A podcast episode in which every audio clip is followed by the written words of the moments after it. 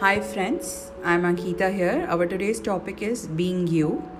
You think you are being you, but are you really being you? Some people want to be known by being you, others don't want people to even know them by being you. Everybody wants to make a difference in some or the other way. One ways of being you is about themselves.